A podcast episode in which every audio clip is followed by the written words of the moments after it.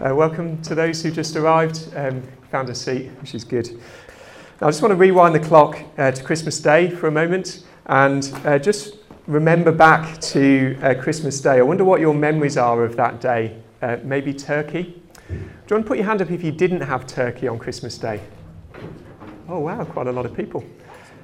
Um, you could chat over dinner about what you did have instead. I know that quite a lot of people had um, Chinese hot pot Anyone in the Chinese hot pot group? There's a few of you. Um, what, I wonder what else you can recall from Christmas Day. Family, friends, maybe a Christmas film. Uh, we watched London Has Fallen, which is not your kind of typical Christmas film, uh, full of action. Um, maybe an afternoon nap. I'll show you what I did for a very uh, happy couple of hours. Um, I made this. Now, I, I, didn't get this for Christmas. This is my four year old son's uh, Christmas present. Um, but he couldn't make it on his own. So I, I told him. So I made it uh, with him, and uh, it's a really cool thing. Um, it's it's a NASA uh, kind of space spaceship that lands on Mars. That's the idea. Um, it's got a little kind of experiment pod over here. We can do experiments with plants and things. Uh, it's got a sleeping pod. Uh, it's got an airlock, and then you can come out with your astronauts there. It's got sound effects. It's got an exercise bike. It's got two astronauts. It's got a robot. It's got rockets on the top that you can fire. It's a very cool uh, bit of equipment. And uh, me and my son had a very happy time uh, playing with that.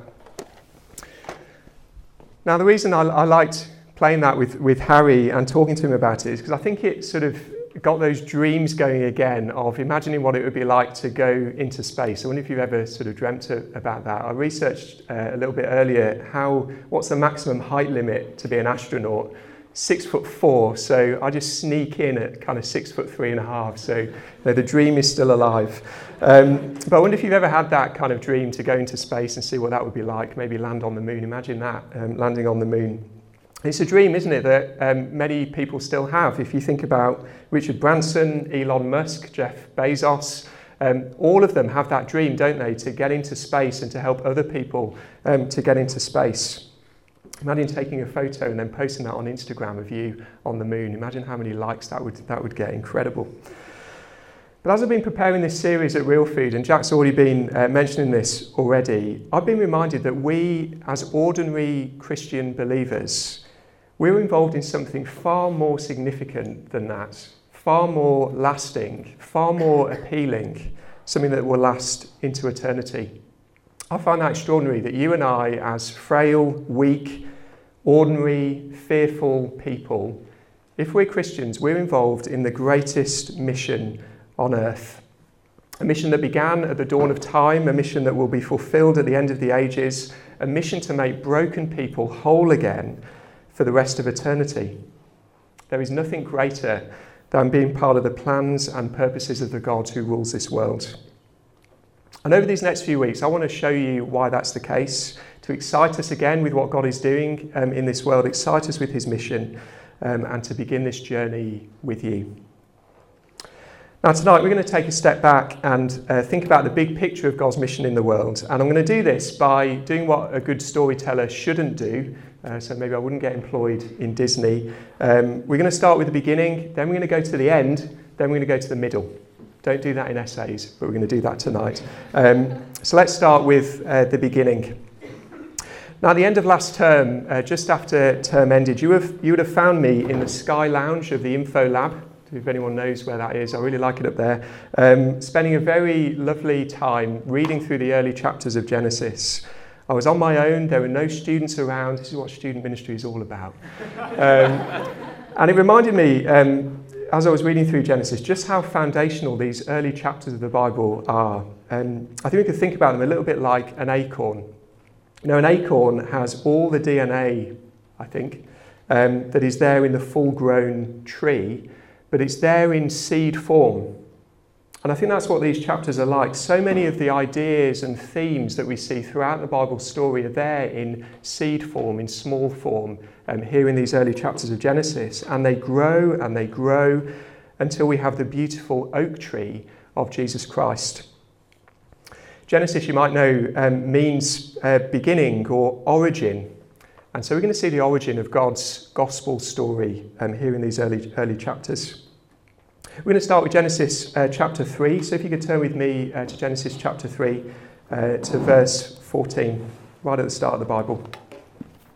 Now, if you're used to reading the Bible, you'll know that uh, Genesis chapter 3 is the first big turning point in the Bible story. We learn about the sinful rebellion of the first man and the first woman, and they decide um, stupidly, foolishly, rebelliously to turn their back on their loving Creator who made them and to turn instead to the voice of the serpent, a lying serpent. God curses the world as a result, he curses the serpent but miraculously, here in Genesis 3:15, we have a glimmer of gospel, um, the first glimmer of good news. Have a look at verse 14 and 15. So the Lord God said to the serpent, Because you have done this, cursed are you above all the livestock and all the wild animals. You will crawl on your belly, and you will eat dust all the days of your life. And I will put enmity between you and the woman, and between your offspring and hers. He will crush your head, and you will strike his heel. Now, God's words here make clear to us that there will be a dividing line in humanity. There is Satan and his offspring, and there is Eve and her offspring. And God says, I will put enmity, division, hostility between those two groups. And that's a pattern we see throughout Scripture. It begins here that the world will oppose the people of God, and they'll even kill the one and only Son of God. But we also have a glimmer of grace, don't we, in the mention of the offspring of the woman in verse 15. Now, offspring is a word that is translated differently in the Old Testament in English. Sometimes it's, uh, it's, it's translated offspring, sometimes it's translated seed, sometimes it's translated descendants. You'll see all of those. And it's, it's a bit sad, really, because a lot of those instances are the same Hebrew word, zerah. All together now? Zerah. Um, I think that's our only Hebrew word tonight. Um, one of the reasons it can be difficult to translate that word is because it can be used both in the plural and the singular. You know, a little bit like in English. If I said to you, look at this seed, you wouldn't know, would you, whether I'm talking about one individual seed or loads of seed. There's actually no seed at all, but you get the, get the point. Um, and even in verse 15, I think we see both the plural and the singular use of this word seed. Um, just have a look at 15 again. When we read that first bit, our minds go to the plural, I think, the offspring of the serpent and the offspring of Eve. We think of groups of people, don't we? I think as we first read verse 15. But when we get to the second half of the verse, we hear God is talking about one individual man. He will crush your head and you will strike his heel. Do you see? It, moves, I think, from thinking about the plural to then thinking about the singular. So, this is God's early gospel promise. A man, one man, the seed of the woman is coming, who will defeat Satan once and for all, crushing his head and, and having his own heel bruised. And this really important verse, which you might have looked at many times before, it really does set the path for the rest of Genesis. Bruce Waltke, a commentator, says the book of Genesis is all about this seed of the woman. As the story unfolds in Genesis, we see God working to protect and to preserve the offspring of Eve. And all the while, we are waiting, aren't we, for this one person, the promised one, who is going to crush Satan and, and restore God's world. So that's where it all begins, um, the first gospel promise. Let's look at this theme now through a couple of chapters or three chapters in the rest of Genesis. So turn with me to chapter 12 and we look at uh, the first few verses of chapter 12. All our Bible overview folk tonight, they're clued up on this already. They know, what, they know what's coming. Genesis 12. Now, in the chapters between 315 and Genesis chapter 12, we see this steady decline of humanity. We've gone from perfection and life in the Garden of Eden to now evil and death in a world east of Eden. There were glimmers of grace along the way, but there were also massive quantities of evil, and all of that um, culminates in the Tower of Babel, human attempt to reach up to God and to turn their back on their Creator. But then we get to chapter 12 and everything begins to change. You might know in, in chapters 1 to 11, that word blessing appears five times, and three of those times are just in chapters 1 and 2 of Genesis. But now, in the first three verses of chapter 12, we have the word blessing five times. So, five times in 1 to 11, and now five times just in the space of three verses. God is determined to bring blessing to the world. Let's have a look at chapter 12, verse 1. The Lord had said to Abram, Leave your country, your people, and your father's household, and go to the land I will show you. I will make you into a great nation, and I will bless you. I will make your name great, and you will be a blessing. I will bless those who bless you, and whoever curses you, I will curse, and all peoples on earth will be blessed through you. These verses might be familiar to some of you, but they really are some of the most important words in the entire Old Testament because they set the Bible story off in a particular direction. They now focus in on one individual and one family who will bring blessing to the whole world. Now, do you see that we start off in verse 1 with just Abram? Abram is told to go from his country, from his people, and his father's household and go to the land that God will show him. So it starts off just with this one man, Abram.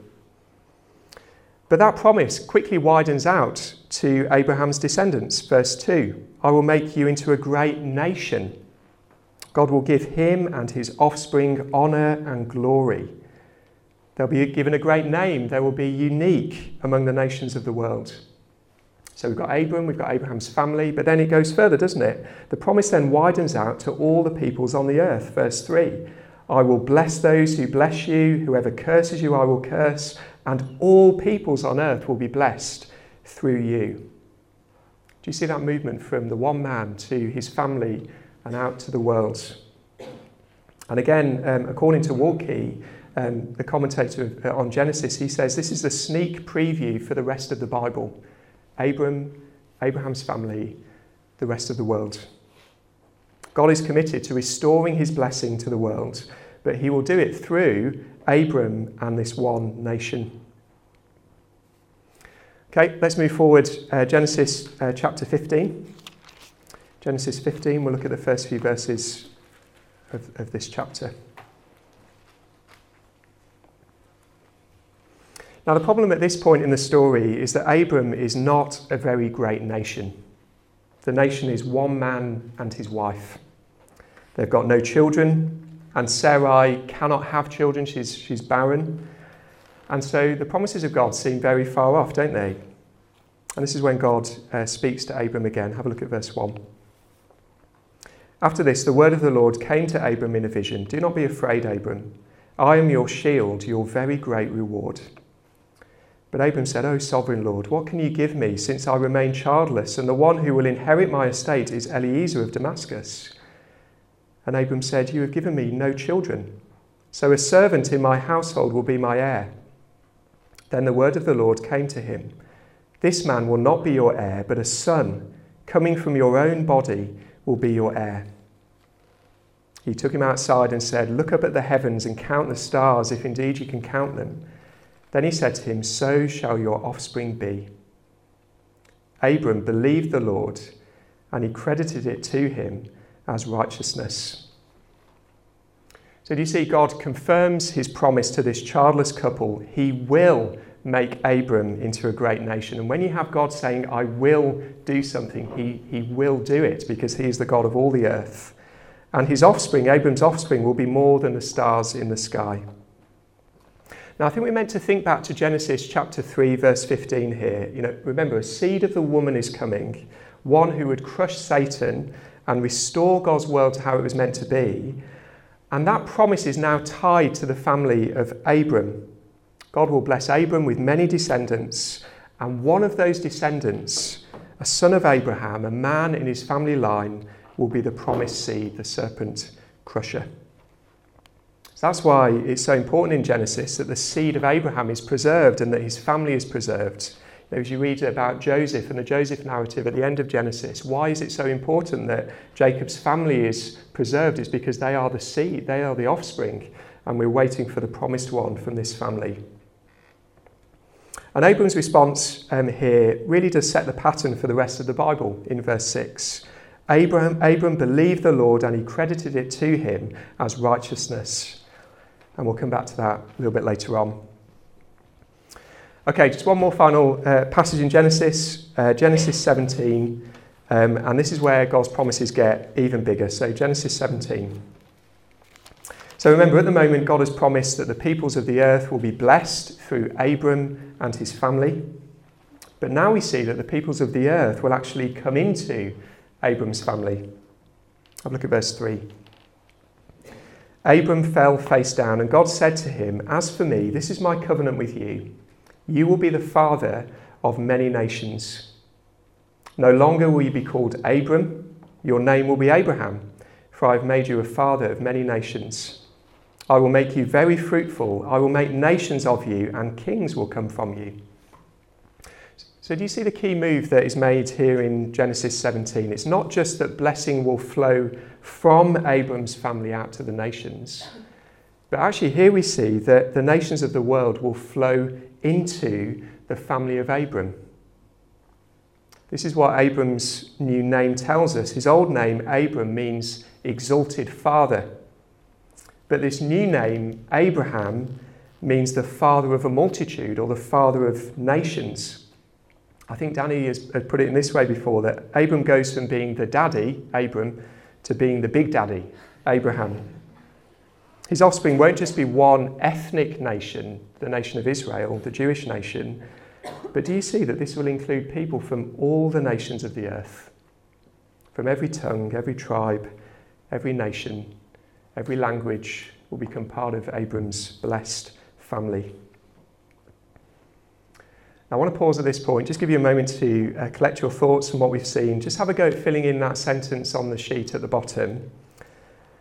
We think about God's great mission. How would you sum it up from Genesis so far? God's mission is.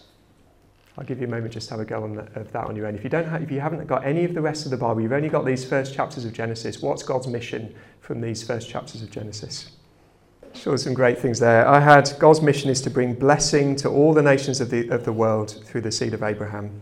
Um, and I heard some great, great ones around, around tables. So that's the beginning of the story. Let's move now uh, to the end of the story and the completion of the mission. So uh, over the page, and uh, if you could turn right to the very end of the Bible, Revelation, and uh, Revelation chapter 7. Now, I don't know how you feel about the book of Revelation. I think some Christians try their best to avoid it. Um, other Christians spend a lot of time probably over interpreting all the signs in the book. Um, I find it helpful with Revelation to remember that uh, what the word revelation means. It's from the Greek word, oh, we've got a Greek, had Hebrew, here's Greek, um, apocalypsis or apocalypse, which is the very first word in Greek of the book of Revelation, the apocalypse of Jesus Christ or the revelation of Jesus Christ. And that tells us that this book will unveil the truth about our world. It reveals to us the truth about life now and about the life to come. So, Revelation isn't meant to obscure truth from us, it's meant to reveal it to us, to make it incredibly practical as we peel back the curtains on reality. And so, here in Revelation 7, the curtains are pulled back and we're given a glimpse into the throne room of God. So, just look at verse 9, Revelation 7, verse 9. This is John speaking of his vision. After this, I looked, and there before me was a great multitude that no one could count from every nation, tribe, people, and language, standing before the throne and before the Lamb. They were wearing white robes and were holding palm branches in their hands. Now, I want you to see how this verse fulfills uh, what we've been seeing in Genesis. So just shout out. Um, is there anything that you see picked up here in Revelation 7, verse 9, that we've seen in Genesis so far? Um, any similar themes? Nations. Nations, brilliant. Um, a great multitude. Yeah, great multitude, thank you. What else? Throne, kings, idea. Mm. Yeah, thanks, Dan. Anything else? Just something about peace in there, like the, the, the palm tree else?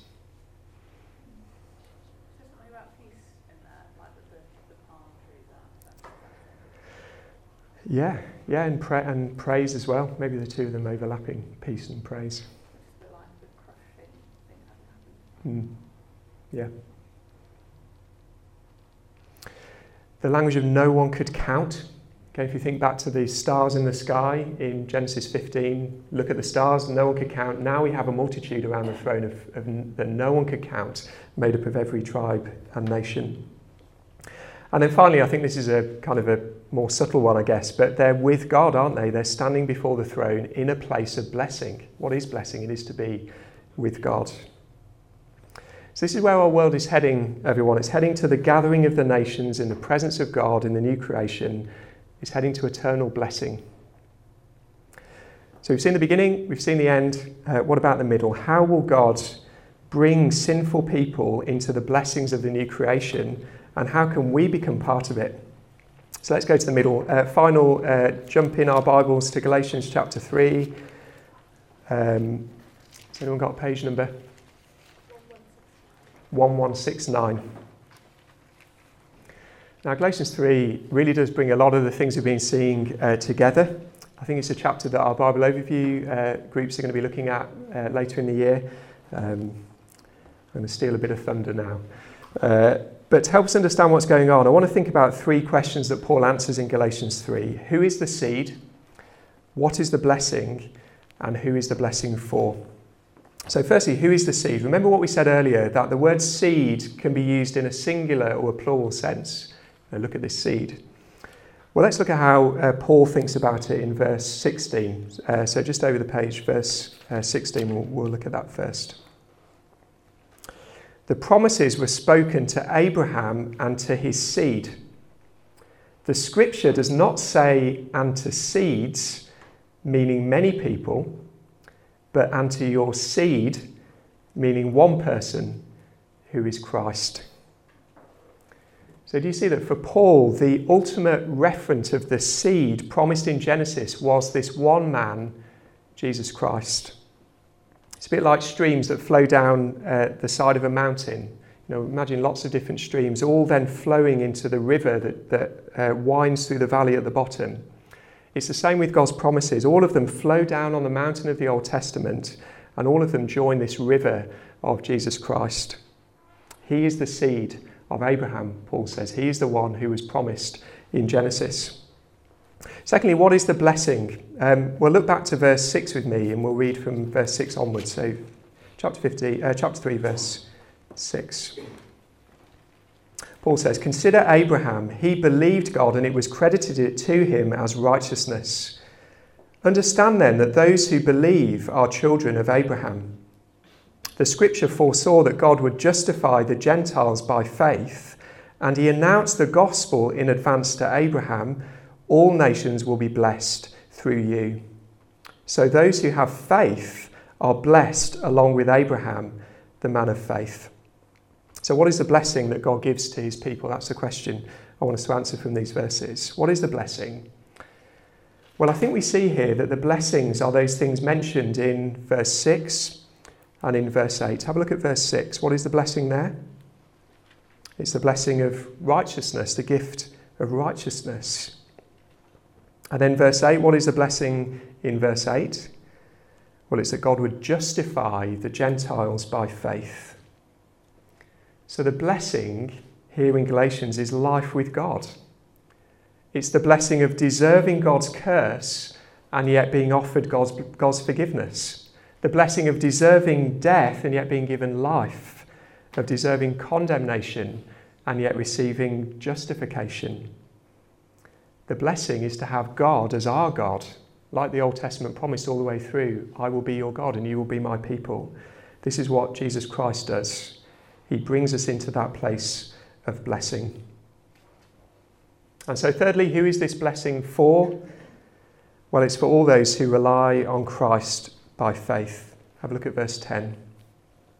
All who rely on observing the law are under a curse. And jump down to verse 13 with me. But Christ redeemed us from the curse of the law by becoming a curse for us. For it is written, Cursed is everyone who is hung on a tree.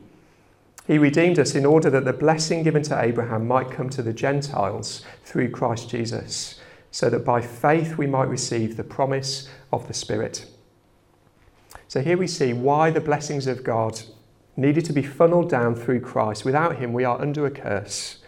We are by nature law breaking descendants of the serpent, people who disobey God, people who distrust his word.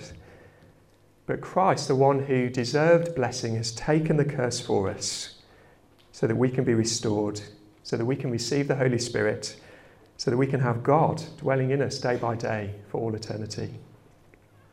And we can know now the assurance of a relationship with God, not through reliance on the law, not through ourselves, but through reliance on another, the promised seed, the serpent crusher, the fountain of all blessing. So, do you see, this is why there can be a great multitude in heaven that no one can count. It's why there'll be people from all nations gathered around the throne of God and of the Lamb. It's because we stand in the finished work of the serpent crusher, the one who has borne our curse in our place on the cross. So I hope you can see afresh just how wonderful God's mission is in this world. It's the greatest mission we could ever imagine a mission to gather to Himself a redeemed people who have trusted in His Son and who will be with Him forever. So now, across every nation, from Andorra to Algeria, from China to Chile, from Ecuador to Ethiopia, from Lancaster to Luton, God is pouring out his blessings on his world through Jesus Christ. So I want to conclude our time by asking you what is your part in this story? Are you in or are you out? Are you going to be part of this or are you going to sit on the sidelines? Do you want to be involved in the only project in this world that will last beyond death? Do you want to be part of something that will ripple down through eternity? If so, then this is it. As God unites you to Jesus through faith, you are swept up into this, and your life will now be all about this helping others to know and to continue to walk in the blessing of knowing God through Jesus. Now, I imagine that um, in this room there might be some of us who, and you're thinking, you know, you've been at church for a long time, maybe you've been on the edges for a bit, but you haven't yet relied upon Jesus for your forgiveness. And if that's you, let me urge you to step into the fountain of blessing that is Jesus Christ. Peter says in the book of Acts, Repent then and turn to God so that your sins may be wiped out and that times of refreshing may come from the Lord. And so I want to urge you, if you haven't done that, to do that tonight, to come into the fountain of blessing, the Lord Jesus. And if you are one of his redeemed people, if you have done that, then um, let's strap ourselves in. Let's fix our minds on the future when God will gather all his people to himself physically forever. And let's get involved in the greatest mission on earth. That's what this series is going to be all about. Let me pray, and then we'll sing. Our Father, you are God of overwhelming grace and mercy and compassion. Father, we didn't deserve anything from you. We deserved condemnation and judgment and death. And yet, through the Lord Jesus, the one who took our curse, you offer out to us forgiveness and restoration and justification and life. Father, we don't deserve that one bit. We are so grateful that you have brought us into your family by your grace. And we thank you so much that we can be part of something that does last forever, the only thing that lasts forever the kingdom of your Son, Jesus Christ. So, Father, for those tonight who haven't yet put their trust in Him, help them to rely on Christ for their salvation. And for all of us who are doing that, please help us to hold out this message of life to those who need to hear it. Father, may this series and this time together be spurring us on to do that. And we ask it in Jesus' name. Amen.